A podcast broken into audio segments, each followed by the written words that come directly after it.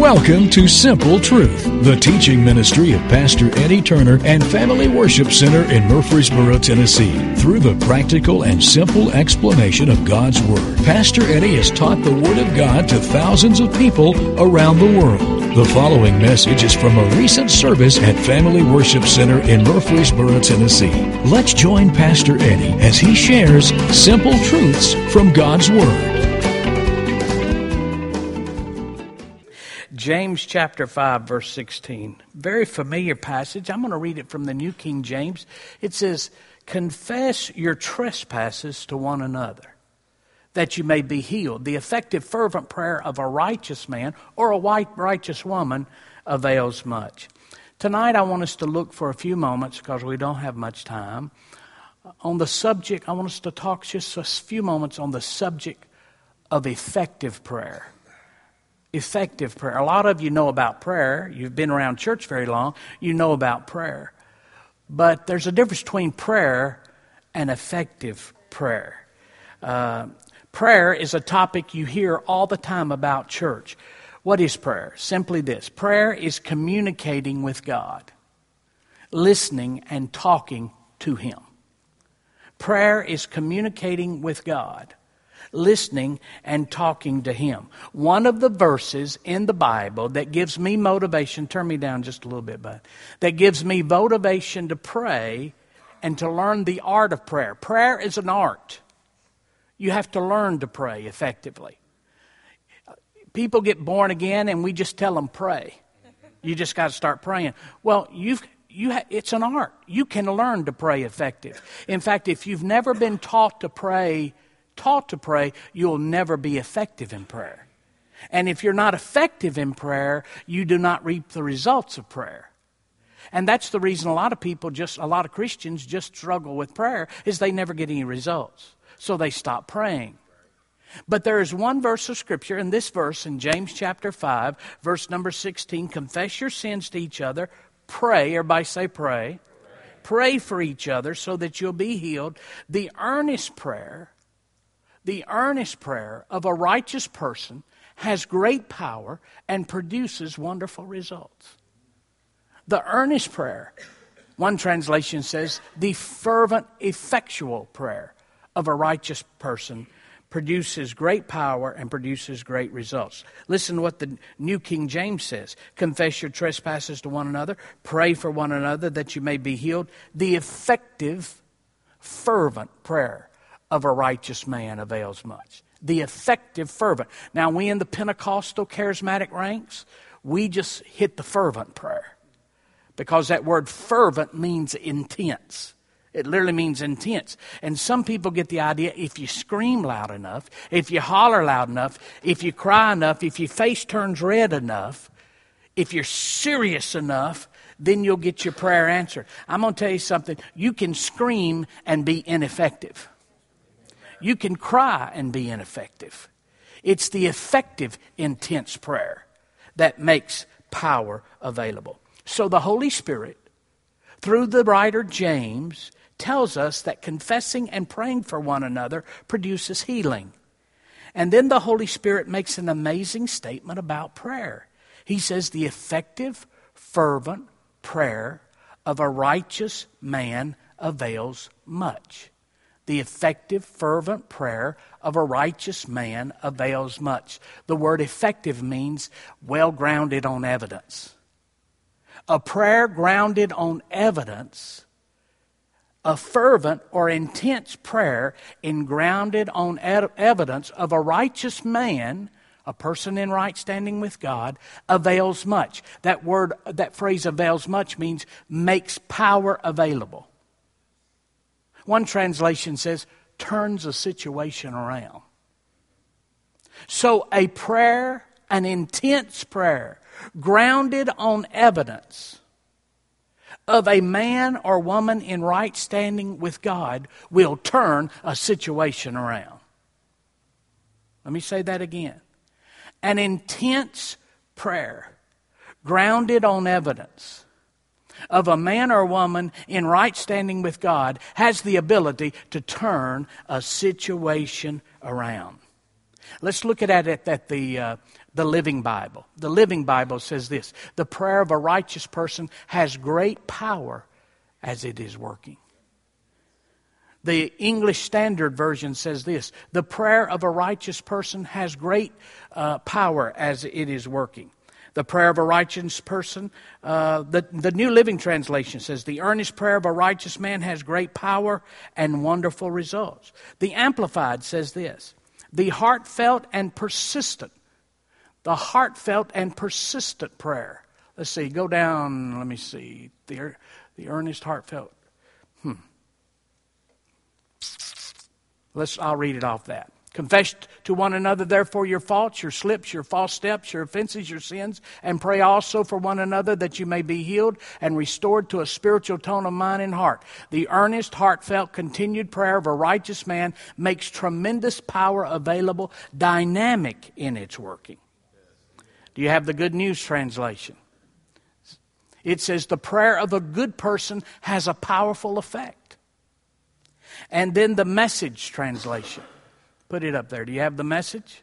You don't have that one? I'm sorry. The message translation says the prayer of a person living right with God is something powerful to be reckoned with.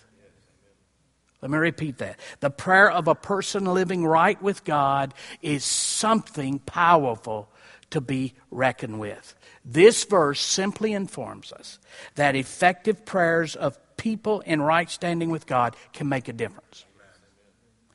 Your prayers can make a difference. Now, over the years, I've asked the question many, many times to Christians How's your prayer life? How's your prayer life? How you doing in your prayer life? Couples come to me and they're having marital problems. I say, Well, how are you doing praying? People come to me and say, Pastor, I'm just not as passionate about the Lord as I used to. I say, How's your prayer life?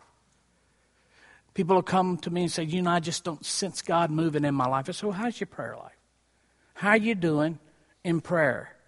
And over and over, I get the same response not as good as it should be. If I was to ask you this evening, how's your prayer life? How many of you would probably say, just not as good as it should be? Raise your hand. All right. I've discovered that many Christians don't know what a proper prayer life looks like. So if you don't know what a proper prayer life looks like, then how can you know if your prayer life is what it should be or not? Often I will follow up that question with this question Why is your prayer life not what it should be? Why is your prayer life not what it should be? And surprisingly, a few would give me an honest answer. And their answer is this I just don't get answers when I pray.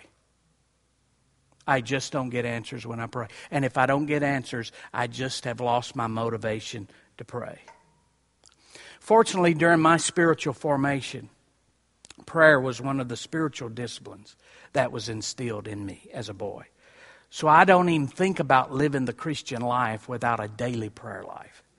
The spiritual formation of you might be worship. Some of your worship was a, was a big emphasis in your spiritual formation. Others of you, maybe Bible reading was your emphasis during your spiritual formation. For others of you, it might have been serving. I, I, was talking to a person this week and said, if I'm not out serving somewhere in some ministry somewhere, I don't feel like I'm, I'm uh, serving the Lord like I need to. I've got to be serving all the time. So that was a, that was a discipline in their spiritual formation, uh, serving. Some people think giving. That's what they were taught. Christianity means to give. It means to give. So giving is not an issue with them. They, they do giving real good. But for me, it was prayer. It was prayer. My family taught me to pray. My family prayed. That was just a part. We prayed over every meal. We prayed every day at the house. Everybody had to go to their bedroom at a certain time and pray every single day. You had a prayer time. So that discipline of prayer was instilled in me. And because today prayer is something I enjoy, I've studied quite a bit about the subject of prayer.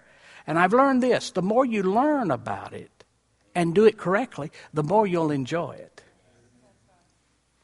And I want to I want to I want to give you there's many ways to get to the top of a mountain.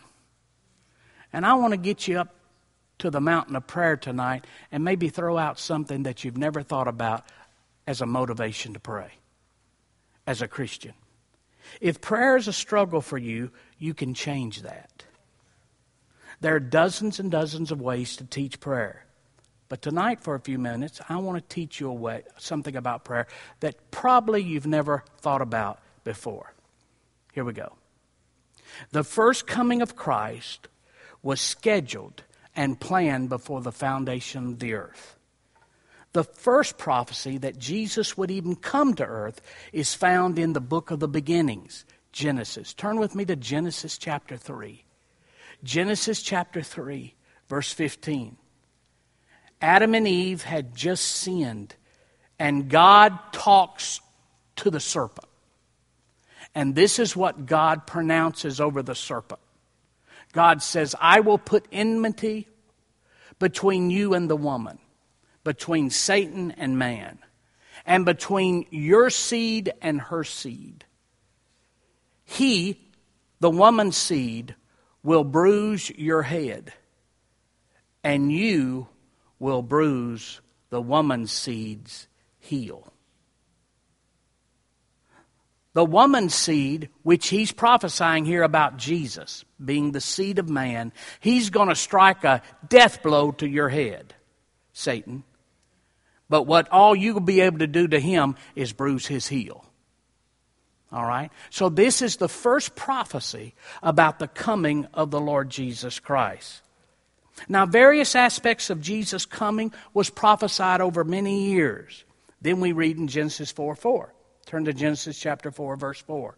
It says this Genesis chapter 4, verse 4. But when the fullness of time had come, God sent forth his son, born of a woman, born under the law.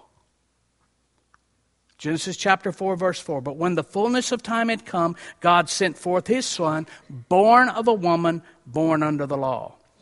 So, early on, selected prophets prophesied about the coming of Jesus. All through the Old Testament, prophets prophesied about the coming Jesus. But the closer that we got to Jesus coming, more people got involved in Jesus' coming other than prophets. More people were involved. Now, hang with me. You say, what does this have to do with prayer? I'm getting ready to show you. All through the Old Testament, people prophesied that Jesus is coming, Messiah is coming, the Lord is going to send a deliverer. It happened for thousands of years, hundreds of years. People said, It's coming, it's coming, it's coming, it's coming, it's coming. Different people from different families, different lineages, under different rules, living in different lands, prophesied by the Spirit of God Jesus is coming, the Messiah is coming, the deliverer is coming. And most of these were prophets or kings. By the time Jesus got here, the closer it got to him being born here on earth, multiple people were involved in telling the story that Jesus is coming. In other words, multiple people the Spirit of God was using to reveal to mankind that Jesus was coming. For example, Mary. Mary, the mother of Jesus. Jesus couldn't have got here without her. Joseph was not the biological father, but he helped raise Jesus. And the angel of God said to him, You are going to be the father of Jesus before Jesus was ever born. Zechariah and Elizabeth, even in their old age, had a part to play in the coming of Jesus. Wise men, they were involved in the coming of Jesus. They followed the star. Shepherds came to worship Jesus after an angelic visitation. These people all of these people were involved in Jesus' first coming and had a vital role to play and function to perform in preparing the way of the Lord. That's important. Look at that again. These people were involved in Jesus' first coming and had a vital role to play and function to perform in preparing the way of the Lord. Two others that we often overlook Anna and Simeon. People who prayed. We see only a glimpse of Anna and Simeon at the end of their ministry, but Anna had prayed for many years for the coming of Jesus to occur. In fact, turn with me to Luke chapter 2. Turn to Luke chapter 2. Luke chapter 2. Everybody still with me? Luke chapter 2, verse number 22. Notice what it says Luke chapter 2, verse 22. Then it was time for their purification offering, as required by the law of Moses after the birth of a child. So his parents took him to Jerusalem to present him to the Lord, talking about Jesus. The law of the Lord says if a woman's first child is a boy, he must be dedicated to the Lord. So they offered the sacrifice required in the law of the Lord, either a pair of turtle doves or two young pigeons. Verse 25. At that, time, at that time, there was a man in Jerusalem named Simeon. He was righteous and devout and was eagerly waiting for the Messiah to come and rescue Israel. The Holy Spirit was upon him. And he revealed to him that he would not die until he had seen the Lord's Messiah. That day, the Spirit led him to the temple. Hmm. That day, the Spirit led him to the temple. So when Mary and Joseph came to present the baby Jesus to the Lord as the law required, Simeon was there. He took the child in his arms and praised God, saying, Sovereign Lord, now let your servant die in peace as you have promised. I have seen your salvation which you have prepared for all people. He is a light to reveal God to the nations, and He is the glory of your people, Israel. Jesus' parents were amazed at what was being said about him. Then Simeon blessed them and said to Mary, the baby's mother, This child is destined to cause many in Israel to fall and many others to rise. He has been sent as a sign from God, but many will oppose him. As a result, the deepest thoughts of many hearts will be revealed, and a sword will pierce your very soul. What a prophecy. Verse 36 Anna, a prophet, was also there, also there in the temple. She was the daughter of Phanuel from the tribe of Asher, and she was very old. Her husband died when they had been married only seven years. Then she lived as a widow to the age of 84. She never left the temple now, notice that. She never left the temple, but stayed there day and night, worshiping God with what? Fasting and prayer. She came along just as Simeon was talking with Mary and Joseph, and she began praising God. She talked about the child to everyone who had been waiting expectantly for God to rescue Jerusalem. Now, listen to me. Just like there were people involved preparing the way for the coming, the first coming of Jesus Christ. Understand this the second coming of Jesus will also involve many different people whose functions will be like those we have seen in his first coming. God is raising up people now to prepare the way for the coming of the Lord Jesus Christ. Zechariah was the father of John the Baptist. Zechariah was the father of John the Baptist. And at John's birth, he gave this prophecy. Zechariah did. Luke chapter 1, verse 76. Notice what it says. And you, to John the Baptist, the father prophesying to his son, you, my little son, will be the called the prophet of the Most High, because you will prepare the way for the Lord. Look at the Good News translation. It says this You, my child, will be called a prophet of the Most High God. You will go ahead of the Lord to prepare his road for him. In other words, listen, John the Baptist built a spiritual road which Jesus walked on in his ministry. John the Baptist built a spiritual road which Jesus walked on in his ministry. Let me prove it to you from Scripture. Turn to Mark chapter 1. Mark chapter 1, verse 2. Mark chapter 1, verse 2. As it is written in the prophets, and I'm getting ready to show you where it was written. Behold, I send my messenger before your face. This is talking about John the Baptist. Who will prepare your way before you? The voice of one crying in the wilderness, Prepare the way of the Lord, make his path straight. Now, John the Baptist was quoting the prophet Isaiah about Jesus. Isaiah, 700 years before Jesus was ever born, said this in Isaiah chapter 40, verse 3.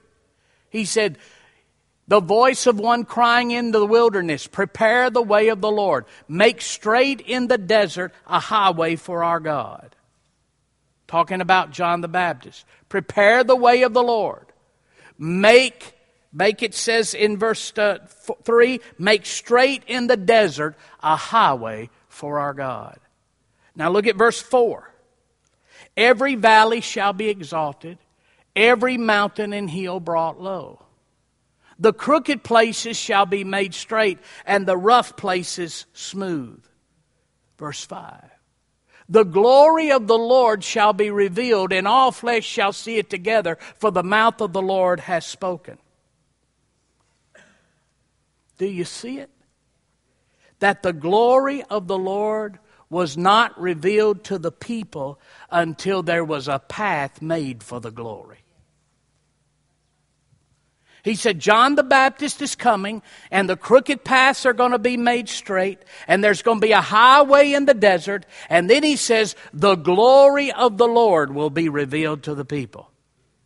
In other words, he's saying, until a road was built, until a highway was made, for the glory to come on, and it took some people to make that highway and to prepare that road. Until that occurred, Jesus could not come.